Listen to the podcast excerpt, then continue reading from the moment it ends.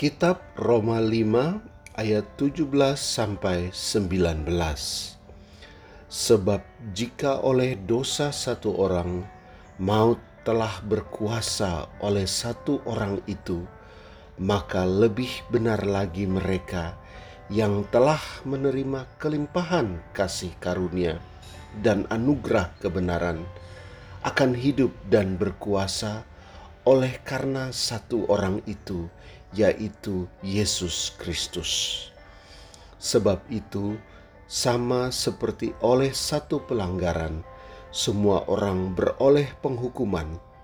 Demikian pula, oleh suatu perbuatan kebenaran, semua orang beroleh pembenaran untuk hidup.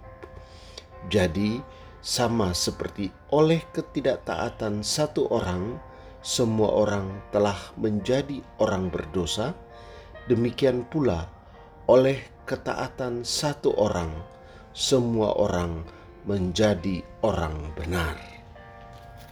Kitab Roma 8 ayat 31 sampai 39. Keyakinan iman. Sebab itu, apakah yang akan kita katakan tentang semuanya itu? Jika Allah di pihak kita, siapakah yang akan melawan kita? Ia yang tidak menyayangkan anaknya sendiri, tetapi yang menyerahkannya bagi kita semua. Bagaimanakah mungkin ia tidak mengaruniakan segala sesuatu kepada kita bersama-sama dengan Dia?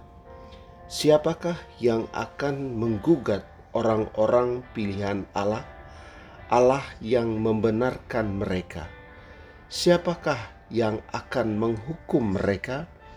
Kristus Yesus yang telah mati, bahkan lebih lagi yang telah bangkit, yang juga duduk di sebelah kanan Allah, yang malah menjadi pembela bagi kita.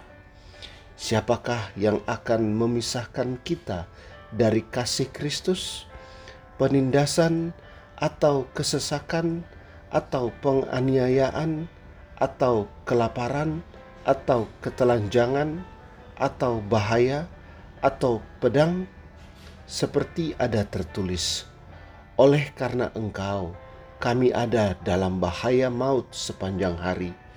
Kami telah dianggap sebagai domba-domba sembelihan. Tetapi dalam semuanya itu, kita lebih daripada orang-orang yang menang oleh Dia yang telah mengasihi kita.